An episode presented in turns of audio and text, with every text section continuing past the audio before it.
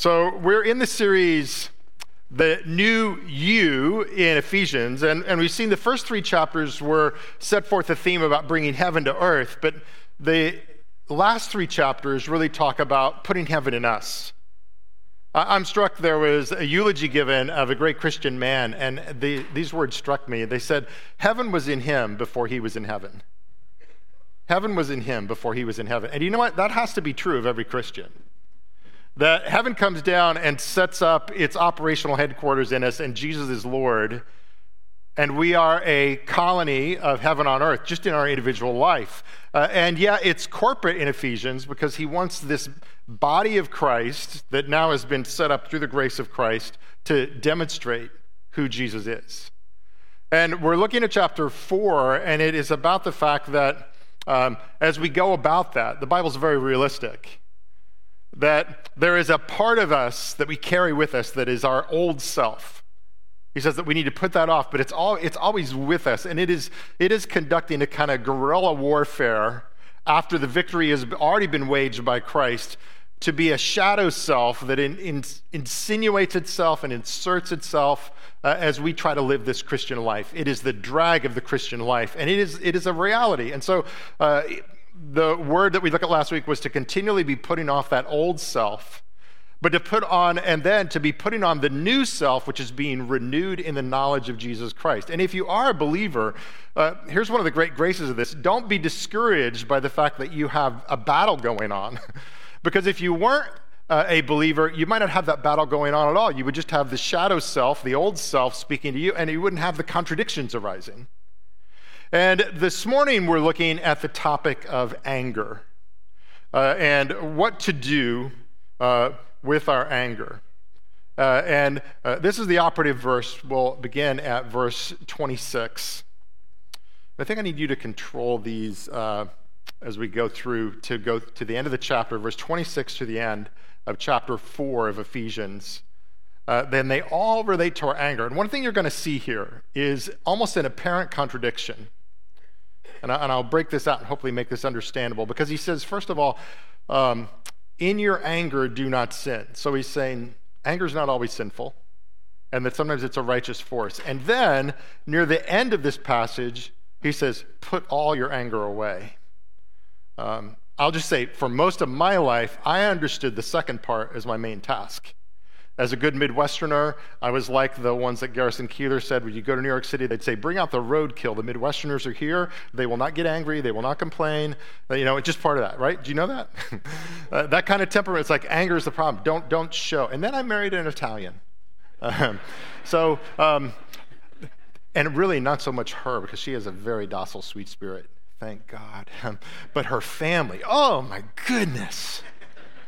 Right? Uh, and, and so some people understand that, hey, anger is a passion, get it out, get it on the table, get healthy. And, and other people are like, oh, anger, no, we don't even acknowledge we're anger. And neither approach is the right approach, which is why we have both of these in this text and to see how they come together uh, in the cross of Christ. So, beginning at verse 26 In your anger, do not sin. Do not let the sun go down while you are still angry. And do not give the devil a foothold. Anyone who has been stealing must steal no longer, but must work, doing something useful with their hands, that they might have something to share with those in need. Do not let any unwholesome talk come out of your mouths, but only what is helpful for building others up according to their needs, that it may benefit those who listen. And do not grieve the Holy Spirit of God, with whom you were sealed for the day of redemption. Get rid of all bitterness, rage, and anger, brawling, and slander, along with every form of malice. Be kind and compassionate to one another, forgiving each other, just as in Christ God forgave you. Let us pray. Father, enable us to hear and receive. You, you are the perfect counselor. You understand us. And we ask, Lord, that you would, you would impart grace to us, that you would impart self understanding. Lord, we often don't understand ourselves.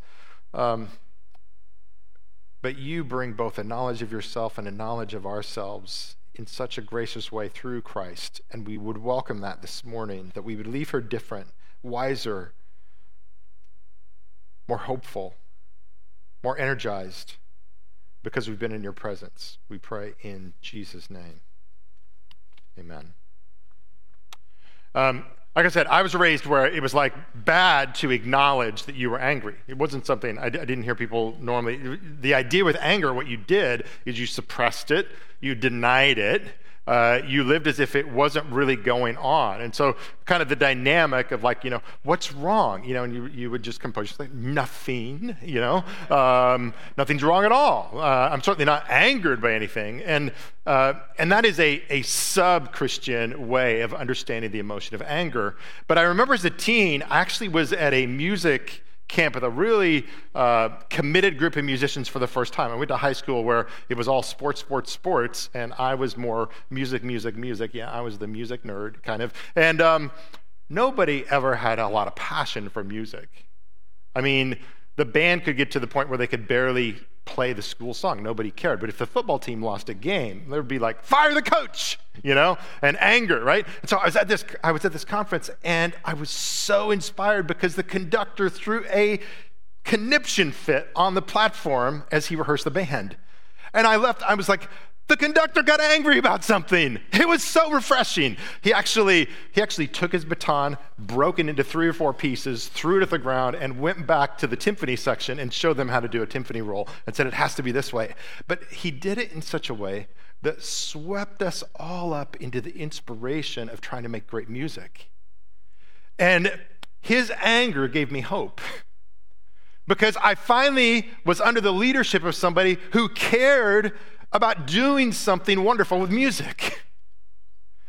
And, and I submit to you that in this passage, there is a recognition that anger is something that we, we deal with wrongly if we just say, I need to say goodbye to all anger, I need to get rid of it, I need to suppress it, I need to deny it, because anger is actually a fuel and an energy in God's economy for hope. It's, it's a dangerous one because our old self that we carry with us will attach itself onto it and use it for rage, for malice, for all of these toxic influences.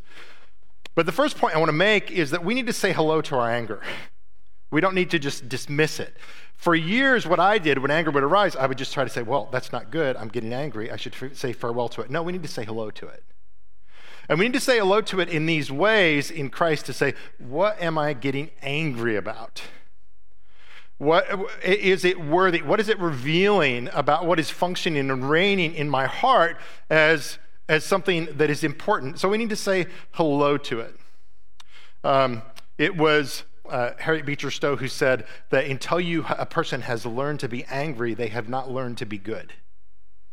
You, there are things that do call us uh, to a righteous kind of anger. Now, uh, most of the anger I would, I would estimate, estimate certainly in my life, uh, is not purely righteous. But if there is no anger, if there's no ability to get angry or passionate about anything, we will be passive in the face of evil. Uh, and so we find, of course, the perfect manifestation of anger in our God. Um, Psalm 7, verse 11 says, God is a righteous God, and therefore he has anger every day. And that anger is, is kind of like that conductor who, uh, you know, for much trivial, more trivial reasons, was angry about an out of tune band and an inattentive percussion section and all that. But because God is righteous, anger is his settled opposition to everything that mars that which he loves and is endowed with his dignity. Um, the, the very word indignation has the word dignity within it. And, and it is right to be to have indignation when, that, when dignity is being attacked, particularly human dignity. And the reality is, what, what sin does ultimately, because, and what the accuser and the tempter does, because he can't directly assault God, is he wants to attack the image bearers, right?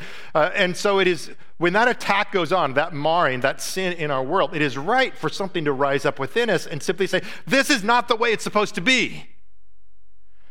Uh, without anger, we, we just kind of languish into that. And we find anger in the life of Jesus. We don't find it as a predominant emotion, and we never find anger causing Jesus to attack um, what you might say are the indignifiers the people who were purporting this, but we find Jesus had this incredible ability to be only purely and perfectly angry, never um, tainted by what you might call self righteous indignation, where my indignation flows beyond being upset about what is attacking the dignity of people and attacking the dignity in the people who are bringing the indignity. Uh, one counselor said this: "It says when, when your anger is a, a noun, when it is a thing, again, you, you can interrogate it and separate it. But when your anger becomes a verb, you're moving to be motivated by rage. And so he is saying anger is this force, it is a fuel. Um, and he says, go ahead and be angry, but interrogate it. And I think what he's, what he's mentally saying when he says, do not let the sun go down on your anger, he's just saying, don't just, don't just let it passively settle in. Because when anger goes underground, uh, it becomes toxic and, and it leaches out in toxic ways. Uh, and, and so, um, again, anger is this force. Anger is not the opposite of love. I think functionally, I at least thought that in much of my upbringing. Anger is the opposite of love. If you're angry with someone, no, hate is the opposite of love. And, and the formal, the final form of hatred is an indifference, which is unable to be angry. Um, Rebecca Pippert, great evangelist, um, said this. She says, The more a father loves his son, the more he is angry at the drunkard, the liar, and the traitor in his son. And she says, If I, a flawed, self centered woman, can feel this much pain and anger over someone's condition, how much more can a morally perfect God who created and loves them with a perfect love? And so anger is a, it's an energy to conjure, it's, um, but to be careful with. I mean, when I am angry, I wrote, write the most eloquent emails that I will ever live to regret. How many are ever thankful, like that you did not send? you know, and if you did send, you know, that you like panic, like, oh, can I get hold of that person's laptop and erase it before they receive it? Can I, you know, like, like anger is it's a dangerous force, but if if it's also dangerous to not have any anger. And we are not called when we become Christians, when we give ourselves to Christ and we're being renewed in our inner core of personality, um, that is not like a lobotomy of passions. Uh, and it is not an eradication of all those instincts. It's much more complicated than that. Uh, and the reality is that to receive Jesus Christ may take a person who is afraid of angry and anger and actually teach them anger. So that's the first point is that Say hello to your anger. Ask yourself, what am I angry about? Um, interrogate the part that is self righteous anger or is angry about our own little kingdom. Here's the reality most of the reasons we're angry is, most of the reasons I'm angry is that the kingdom of Bob is being violated. The kingdom of my own convenience, my own plans. Um, my own aspirations, the things that I've set up. And that is a self oriented anger. When Christ comes in, he gives, he expands uh, and he ennobles what we were concerned about uh, and, and gives us the ability to, in some ways, no longer care about the petty things that often drive people into indignation. Uh, so that's the first point. Say hello to your anger, interrogate your anger. Um, with the sun not going down on your anger, I know as a just common newlywed counsel, right? To not let the day end with the distance there. I, uh, you know, I would just give the caveat that we found as newlyweds that it often was good. All we needed to do is say, hey, we don't need to discuss this to the ends now. We're both tired. Why don't we take a walk tomorrow? or uh, on our next opportunity, and we will settle this thing.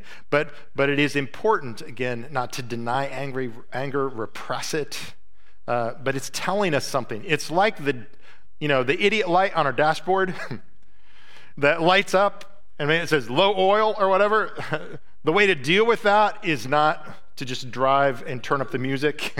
you know, roll the windows down, turn up the music, and uh, well, you're not going to roll your windows down in this weather, but but ignore it, right? But you've got to pay attention to it. It's there for a reason, and it's there to alert you to something fallen in you or other people or your circumstances or your Maybe your read on something is wrong.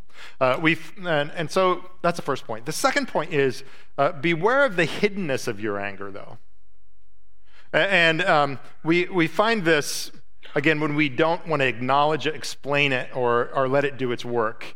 Uh, one biblical example we find of this is Cain and Abel. The first murder um, was in the next generation out of Adam and Eve, and it was Cain and Abel. And we find God coming uh, to Cain after he had murdered Abel. And he, he said to him, uh, he, he, was, he was coming to him and says, Sin is crouching at your door. It desires to master you. And it was a description of his anger. Ang- anger hides. Um, in our backyard, we often had raspberry bushes, and we would have uh, these neighborhood cats come. And I appreciated them because they, they would hide and they had an incredible adeptness at catching voles and mice and other things. But it would, it would just amaze me how they, they could make themselves almost imperceptible and crouch when they were at a point and then spring into action. And God here counsels and he warns Abel about what happens to anger when anger goes underground, when we're not bringing it out into the light. And he says it, it, it crouches and then it will spring and it will cause great problem. And Jesus warned about anger in this way also. He said, um, he said, anger doesn't simply lead to murder, although generally it does. Generally, murder is preceded by committing homicide in the heart. But anger is a form of murder. And Jesus said, catch it when you start to call someone a demeaning name. He says, if you call someone a fool, literally, uh, the Greek word was moron. When, you, you're ready to call someone a moron, when you're ready to uh, deny that they are an image bearer, then you're in dangerous, dangerous territory. Uh, and that is the, uh, the nursery for the kind of hostility that comes out in murder. And it can hide in us. Um, Leonardo da Vinci painted, you know, the famous painting of, of the Last Supper. And as he was painting it, uh, and I believe this happened to him imperceptibly as he painted Judas, um, he painted Judas with the face of a person that he despised. And the Lord gave him enough knowledge of his own heart that he realized he could not proceed to paint the face of Jesus while he was still painting Judas with the face of his enemy. He didn't even know this was going on in his own heart until he actually did it. And then he's like, oh my Lord, what have I done? And he was unable, as an artist, to even, you know, an artist depiction of the face of Jesus while this was going on in his own heart. And I'm like, oh, Lord, I want that kind of sensitivity. I, I, want that sensitivity. And, and in our passage, and we're going to break this passage down in future weeks, but it, you know, it moves from anger uh, that is we need to pay attention to, to anger we need to put off, to then forgiveness. Our anger can often tell us who we want to forgive, who we need to forgive. Um, again, it's very easy to live in denial about forgiveness and say, well, no, I'm not really ticked off at anybody. Uh, I'm not aware of it because anybody who slightly ticks me off, um, I kind of brush off to the side and then I don't deal with them anymore. And then I don't really want to look at them. I find myself, you know, wanting to sit in a different place or be in a different part of the neighborhood or, you know, even enter the church doors in a different place or whatever. I, I don't want to deal with it. Uh, and, and so when we trace our anger that we've buried, we'll often find a person who we need to manifest forgiveness toward. Um, you know, when we you know, in the spotlight of our culture, right, is um, Prince Harry and Meghan and his and his book and their, you know, and, and all of this that's going on. And I think that uh, there is something in all of us that would love to write a tell-all book about all of the woes and ways that we have been hurt, right? Um, and the reason we would like to do that is we would like to embarrass certain people with how they have misbehaved for most of us, if you live long enough and deep enough, there will be at least, you could write a short book, some of us could write a long book about that. And if you interrogate and ask yourself, who would I like to embarrass? I don't know whether that's hitting anybody. Who would I like to embarrass? Who would I like to expose? Who would I like to really call out for the way that they have failed? That will often lead you to the person who you need to forgive. And, and this is the way that anger is, is buried. And, and when we bring it out into the light, when God brings it out into the light, it's an opportunity. Uh, there's a William Blake poem that goes like this, it's very short. He says, I was angry with my friend. I was angry with my friend. I told my wrath. My wrath did end. I was angry with my foe. I told it not. My wrath did grow. There is something just of being able to say, I'm angry. This is, this is kind of the, in, the internal discipline. We actually deal with this in the course Deeply Formed Life, which we're going to be doing at Cal. The internal, interior examination that simply ask yourself every day at the end of the day, what made me happy, sad, glad, anxious? Where did those thoughts go? Uh, be, because as we bring those out into the light, that's how the light gets into us. So um, beware the hiddenness. Recognize that when we pump our anger underground, it has a kind of half life. It will eventually come out. And again, anger opens the doors. Um, anger generally um, loosens up our inhibitions. And sometimes that can be righteous because we're too inhibited, maybe, about dealing with something. But most of the time, when our inhibitions are loosened, uh, because we generally are living in the kingdom of ourselves, then we deploy artillery that, that is not helpful. Uh, and, and again, the, the higher that relationship and energy, the more we can, we can often do real damage. And so we've got to watch out for the fact that, you know, we probably all know people who are just kind of a walking landmine. if you can imagine, like they're, they're, portable, mobile landmines, and everywhere they go, there's disruption of relationships. And um, when we try to intervene and explain something to them, they say, "Well, I'm just a very honest person." Right? Have you heard that? You know someone like that? Just there's like there's division and wreckage of relationships all around, and they say, "I'm just a very honest person." And the problem with that orientation, that kind of person, and the fruit that is the lack of fruit, rather, that is all around them is that anger has led them not to just honesty, but to a harsh honesty that absolutely clobbers people. Um, Proverbs, James, many places are full of places that say, be slow to speak, be, be quick to listen, be slow to become angry. And often, um, the first time a situation arises, we're in that irritated state. We haven't had time to interrogate our anger. We haven't been able to bring it out to the Lord. Um, be, because, again, to be angry for the right reason, at the right situation, to the right degree, and to manifest it in the right way, that is the challenge. And only Jesus was perfectly and always only composed in, in his inner being in that way. Uh, and, and so be careful if you're tempted to say, oh, I, I, don't have a temper, I just have quick reflexes and discernment for responding to idiots. Um, you know, that is a warning sign. That is a warning sign. Um, anger uh, and, and self righteous indignation, when it spills over to the indignifier, again, right? Um, uh, it, it becomes a campaign about people who are just you know, dimmer bulbs than me. That is dangerous ground. But there can still be in that kernel something you are perceiving, and, and, and, you, and God is calling you to speak to that. Nobody does that perfectly, uh, but that, that is part of the challenge.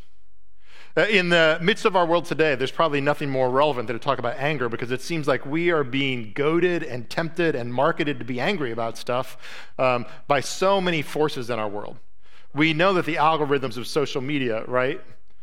Uh, because it's a for profit business, they know that if they can make us angry uh, about something, then we will read on, we will click, we will stay. Uh, and so much of what shows up in our social media feeds, even if it is an echo chamber, our social media feeds an echo chamber, we are being. Um, we are being seduced. We are being um, shaped into something that is not Christ formed. Uh, and it's, it's well known that if we, they can get us mad or scared, about something, then we will read on, and then we will create a complete enemy of the opposite side, and we will isolate ourselves in a little silo. And what happens when you're in an echo chamber? You have got to speak more loudly to get attention, right? And so we're living in a time in our country, and there have been other times in our country, but we're living in a time where, where this is a major, major force. And I would just say, I'm not, I'm grieved about that as an American, and you should be too. But what really grieves me and what, what I think when I talk to other pastors, what really is a grief is when those categories come into the church and they are over temporary secular politics or political solutions and those who claim to care about them. um, and we bring that into church fellowship. And there's, there's probably been no um, issue that has been more divisive than the issue of some of the racial healing and the racial injustice in our country. That has been a major source. And this is an issue where I'd say for the white church generally, there has been a lack of being able to be angry about the indignation in a righteous way that has been going on, especially from African American people brought here against their will, served uh, with jobs against their will for hundreds of years, and continued to see slavery morph into uh, oppression and uh, Jim Crow and all of these other things. And when it's been tried to be addressed, one of the things that has been remarkable is often when it's addressed in white churches, there is a lashback. And, and I would say Ephesians 4 explains the lashback to me. It's the old self who is very fragile at ever being confronted with anything that needs to be improved. And when our old self is confronted with something that it doesn't want to hear, it gets very brittle and very angry. you, you can generally, if you want to find where your old self is talking to you, um, find the things that trigger you into anger.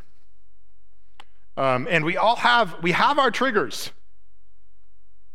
Good marriages with any kind of depth recognize where there's a trigger, right? And the trigger is part of our reality, it's part of our biography, right? It's what Pete often would say this. He's a pastor in Queens. He'd say, um, Yes, Jesus lives in your heart, but your grandfather lives in your bones, in your DNA, your family of origin, the way you were raised, not raised, right? It, it will be very hard for me to my false self, when I'm tired, whatever, to not want to just cling to a fake peace. That is going to be my mode of action. That's not a good, that's not healthy. Um, so um, when these issues have been brought up in the church, they often lead to further division, and there's, there's not been the kind of righteous, Christ like response in this. I just ran across a, a book uh, in this past week that I think has so much promise to the equation, and it's a book called Dear White Peacemaker. Already a little bit of a provocative title um, by Osheta Moore. And uh, Osheta Moore has worked in racial reconciliation issues, and she writes this. She says, This book is a breakup letter to division, a love letter to God's beloved community, and an eviction notice to the violent powers that have sustained racism for centuries. And she shares in this book, and I, one thing I, I love about this book is she says she has learned, and she took some flack from this, I think, from her own community, but she has learned that she doesn't call people who espouse racist ideas racist. She says she calls them, uh, she says, I think you are speaking of some things that I think are racist ideas. But she will not call them racist because she is seeking to separate the cause of their offense um, from them. And, and so she says one of her techniques in, in doing this is that she will be, when she's in the public sphere or, eh, sphere or in other places, where controversy is heard and she is, is experiencing racism, she will think of people uh, as smaller infant, uh, smaller forms of image bearer. For instance, um, let's see, we get this first image up here. My Did you get it? Yeah. Okay. So um, it's hard to be angry at this person, right? Um, the, anybody know who it is? Um, it's Bill Gates. It's Bill Gates. So if you're if you're angry, if you think, well, I got 4G when I got my vaccine, and now I'm good, you know, I don't need an iPhone. Um, Bill Gates. Put up, put up the next one. Hillary Clinton and Donald Trump, great unifiers of our country. Um, it's hard to be angry at them when you look at them as image bearers, right? See if you get the next one. Joe Biden. And the next one Kamala Harris. Now, these are image bearers, right? And it, for some reason, when we look at them as diminutive image bearers, there's something that is helpful in that. Uh, on this Martin Luther King weekend, um, I, I, spent a lot of time just listening, and in, because it was so relevant to this text about be angry and sin not, to discourses of Dr. Martin Luther King. And one of the things I, I heard in some introductions, like pr- probably the most eloquent orator, maybe in world history, but certainly in American history. But one of the things that um, Martin Luther King has been a companion of mine for years, um, listening to the recorded sermons. And one of the things that I discovered is he said that every year he forced himself to preach a sermon on loving your enemies. And he said the reason he did that is because what caused him to win the Nobel Peace Prize and what caused him to be so unique is that uh, when he won the Nobel Peace Prize, they, history had never seen a person who had joined a movement for change and lifting injustice who was completely tied to love for enemies. Uh, and, and, and he said, and, and I want to play you a clip where he says, I would rather die than hate you to the white people of Montgomery, Alabama. Um, we have friends who uh, grew up around the King family, uh, friends whose, whose father was one of the pastors in Montgomery with him. And they said before the marches against injustice, they would gather for a whole day of prayer and worship and singing and training. And, and, even almost, almost simulating to the point of being hit on the head with a baton or having dogs come after you uh, to say, This is your test where you will love your enemy. Uh, and that did not come easily to Dr. King. I think we tend to think like, you know, these, like Mother Teresa never struggled with, you know, wanting a life of, of ease and comfort. No, that's not true. Read her biographies. Um, or that Martin Luther King never struggled with anger. No, that's not true. He struggled mightily against anger. He said that when he was a, a, child with his dad, who was also a preacher of the gospel, they were in a store. His dad was made to go to the back to be waited on, and his dog, dad walked out of that store. And, and that his dad later said that was a temptation in which he was tempted to be angry with white people for the rest of his life. The, the source of actual that change is, this, is, is the ability to separate um, our anger from the image bearer who, who is the occasion of that anger. Uh, and if we don't learn to do that, we will be defeated in all these, all these ways. But as a Martin Luther King weekend, let's just, let's just listen to his own words uh, in uh, a sermon he gave and some images that join that sermon. So, so Jesus says, love because hate destroys the hater as well as the hated. Now, that is the final reason I think that Jesus says, Love your enemies. It is this that love has within it a redemptive power. And that is a power there that eventually transforms individuals. That's why Jesus says, love your enemies. Because if you hate your enemies, you have no way to redeem and to transform your enemies. But if you love your enemies, you will discover that at the very root of love is the power of redemption. You just keep loving people and keep loving them, even though they're mistreating you.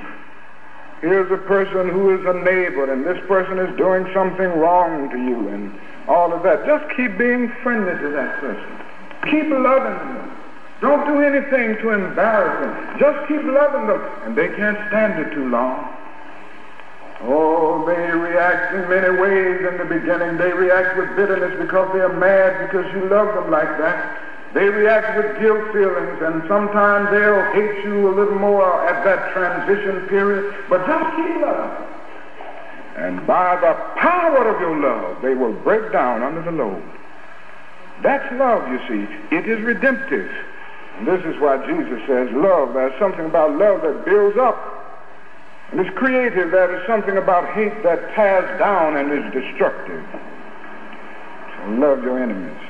And I'm proud to stand here in Dexter this morning and say that that army is still marching. It grew up from a group of 11 or 12 men to more than 700 million today because of the power and influence of the personality of this Christ. He was able to split history into AD and BC.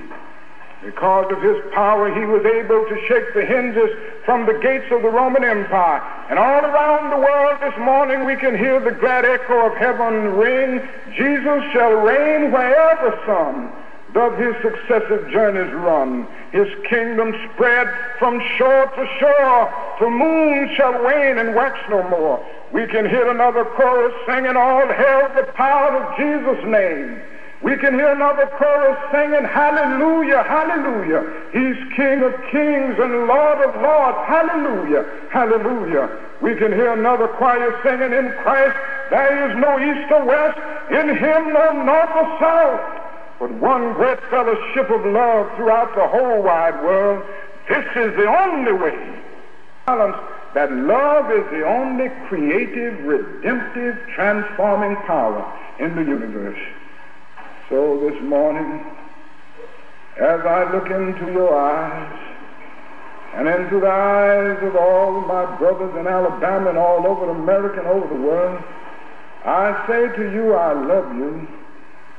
I would rather die than hate you. And I'm foolish enough to believe that through the power of this love somewhere, men of the most recalcitrant bent will be transformed then we will be in God's kingdom. We will be able to matriculate into the university of eternal life because we had the power to love our enemies, to bless those persons that cursed us, to even decide to be good to those persons who hated us, and we even prayed for those persons who despitefully used us. Oh God. Powerful. Okay, from the greatest orator in history back to me. Pay attention. um, so, how did he do it? How did he make this surgical strike on his anger and still be such a force? He, he, it wasn't that he, you know, nonviolence is still powerful resistance, but it's the resistance that love brings. He got arrested 29 times. That's not nothing. That's doing something with his anger that put him on the other side of injustice. But how could he do that? And it was ultimately the way we in Jesus Christ do it is there God has made the ultimate surgical strike through his anger against our sin. Um, Jesus on the cross not only took our anger, which he did not deserve, he became both the object of our anger, which he did not deserve. Uh, he also took care of the anger that we um, deserved without paying back. His greatest word, Father, forgive them, for they know not what they're doing, removed um, the objects who were bringing the destruction of the cross to one who never should have deserved any suffering. And, and so he was able to do that at the same time by the very mechanism of the cross, where God separated the sin from the offender and restored us to pardon. This is cruciform love. This is Jesus' love that is able to separate and, in a sense, paint the blood of Christ over our anger, get rid of it, deal with it, but not ignore it. And there is there's a great struggle in our life when we have to love someone like that that will ultimately tell the difference of, of how useful our relationship will be. Um, our kids were pretty good teenagers, so I can't really say it was our main challenge, but um, Tim Keller shares in a sermon that uh, when your child is a teen, you're often confronted with uh, a great opportunity for either anger that's destructive or anger that's redemptive. And he says it comes about when that child who, you know, transformed your marriage from a date into a marriage um, and begins to say things like, I hate you, I can't stand you, or whatever, you have three choices as a, as a parent. You can either join them in the diatribe of, of verbal abuse. Um, I hate you, and, and you'll be better at it, he says, because you have decades of training in verbal abuse. So you can win that battle um, but absolutely lose your team. Secondly, you can simply, as a parent, wash your hands of the situation, like we often do with difficult relationships where there's an argument, and just distance yourself and say, Well, I'm just going to give them a lot of space, and I'm going to retreat into the foreground as a parent, as a counselor. Or you can do the cross shaped thing. You can make a surgical attack on the anger, and you can say, No, here is why I care. Here's why this has to be this way. Here's where this has to go. Um, uh, and, and continue to pursue them um, redemptively, taking a surgical strike at the things that are not righteous in their anger, but also sympathizing them with some of the upheaval in their life. And that is exactly what Jesus Christ did for us. That is what the Father did for us. He separated our unrighteous anger, He bore it Himself, and He continued to love us through it. And we're not safe for anger of any kind until we've realized the love of Christ to us. Until we've been able to see the love of Christ painted over our own unrighteous anger. Until we see ourselves primarily as the conveyors of unrighteousness, not as those who are recipients. You know, it's, it's a very dangerous place when we think, I've got a lot of things I, have, I would have to forgive people of, where we have more of a sense of the things we need to forgive others of is greater on the scale than the things that we need to be forgiven of. We're not safe for relationships until that has come home to us. But it's when Christ's love has melted our heart and broken us down and made us sorry for the one who has offended us that it's at that point that we can move forward. Um, the great, um, really writer and hero Corrie Ten Boom, who died in the last century, lost family members for aiding Jews in the midst of the Holocaust. And she was famous for going around the United States. In fact, one of her books is called Tramp for the Lord, um, speaking about that time where literally they were housing Jews underneath their dining room table. And the Nazis would come into their house and they would protect those who they were harboring. And in one of her talks on forgiveness, she says that she quickly and in a panicked way recognized the face of a man who approached her. And he was one of the very guards in the Nazi concentration camp where she was forced to live in a room where she was flea bitten uh, and lice was multiplying. There was inadequate nutrition. People died. And this man came forward and asked her if she could possibly forgive him. And says that was the, the test of her life, the test of her mettle. Could she, who proclaimed that forgiveness, and she proclaimed that the only way she could do that is that she recognized that forgiveness that she had received through Jesus Christ, that no longer could there be a place in the heart who would receive that kind of infinite forgiveness for any malice, any ill will of any kind. And she said it wasn't, a, it wasn't a thing primarily a feeling. She said that forgiveness was like the pulling of a rope where there is a bell, where, where first it's, it's, it's an act of, of the will to, to ring that bell, but then the reverberations of the grudges and the hurt became weaker and weaker as she dwelt upon the forgiveness she'd received in Christ. When we live in that way, then we can say hello to our anger and interrogate it. We can beware of what's toxic in our anger and we can be a force that lifts the cause of injustice and of righteousness off of others, and we can live in a way that will cause the world to marvel because it is the way of Jesus. Uh, we're going to close with a song. Uh, it's really rooted in a hymn, I Need You. And I'm going to invite you to bring whatever is a challenge in your relationship or a challenge in the theater of your own heart to God. It may be an anger that you have silenced and not been willing to pursue or listen to that God would want you to pay attention to. Uh, it may be a relationship that you have made a disposable relationship. That through the infinite merit of Christ, he, he would not want you to dispose of that relationship.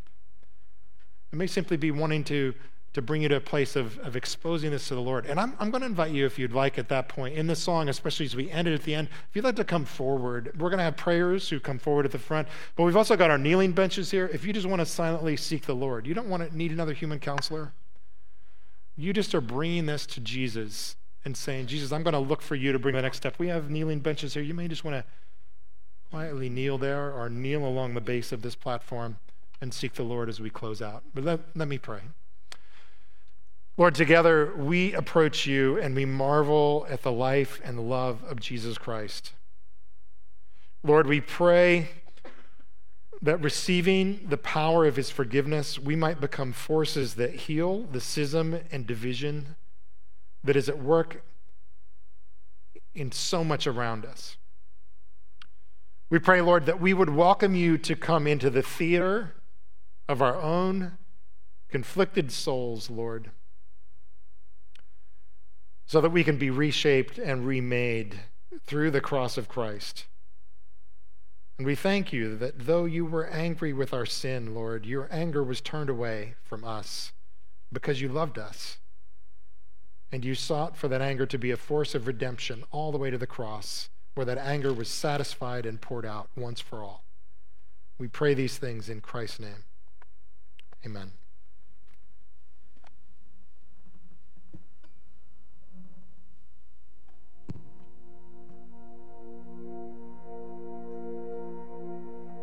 Rise as we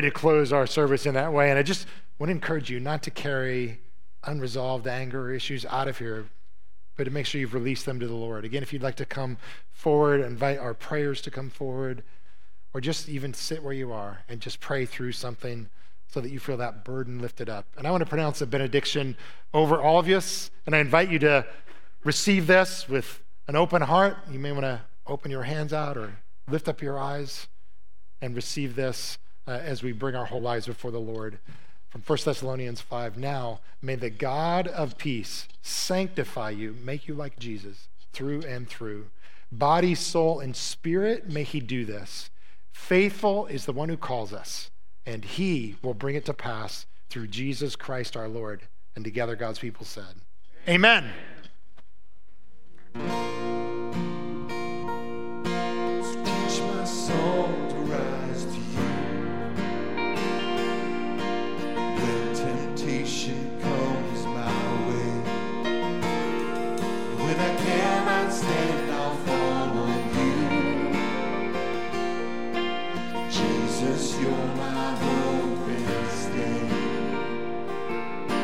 Jesus, you're my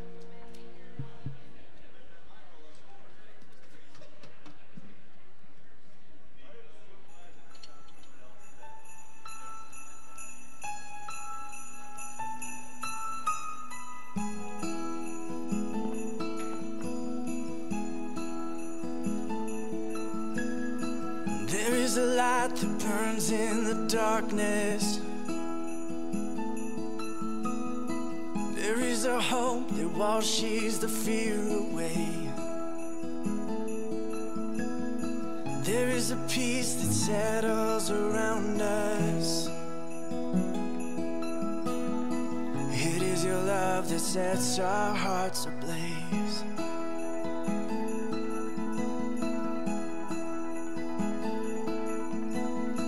There is a light that burns in the darkness. There is a hope that while washes the fear away.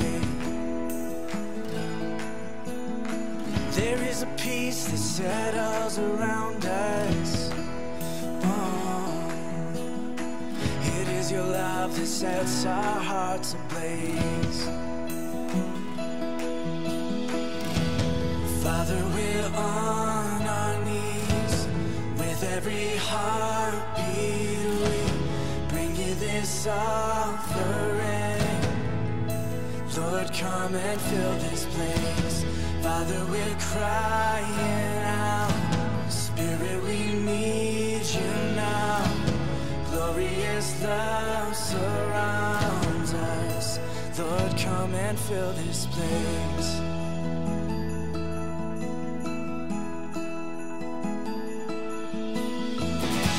Is a king that reigns in victory. There is a mercy strong enough to save.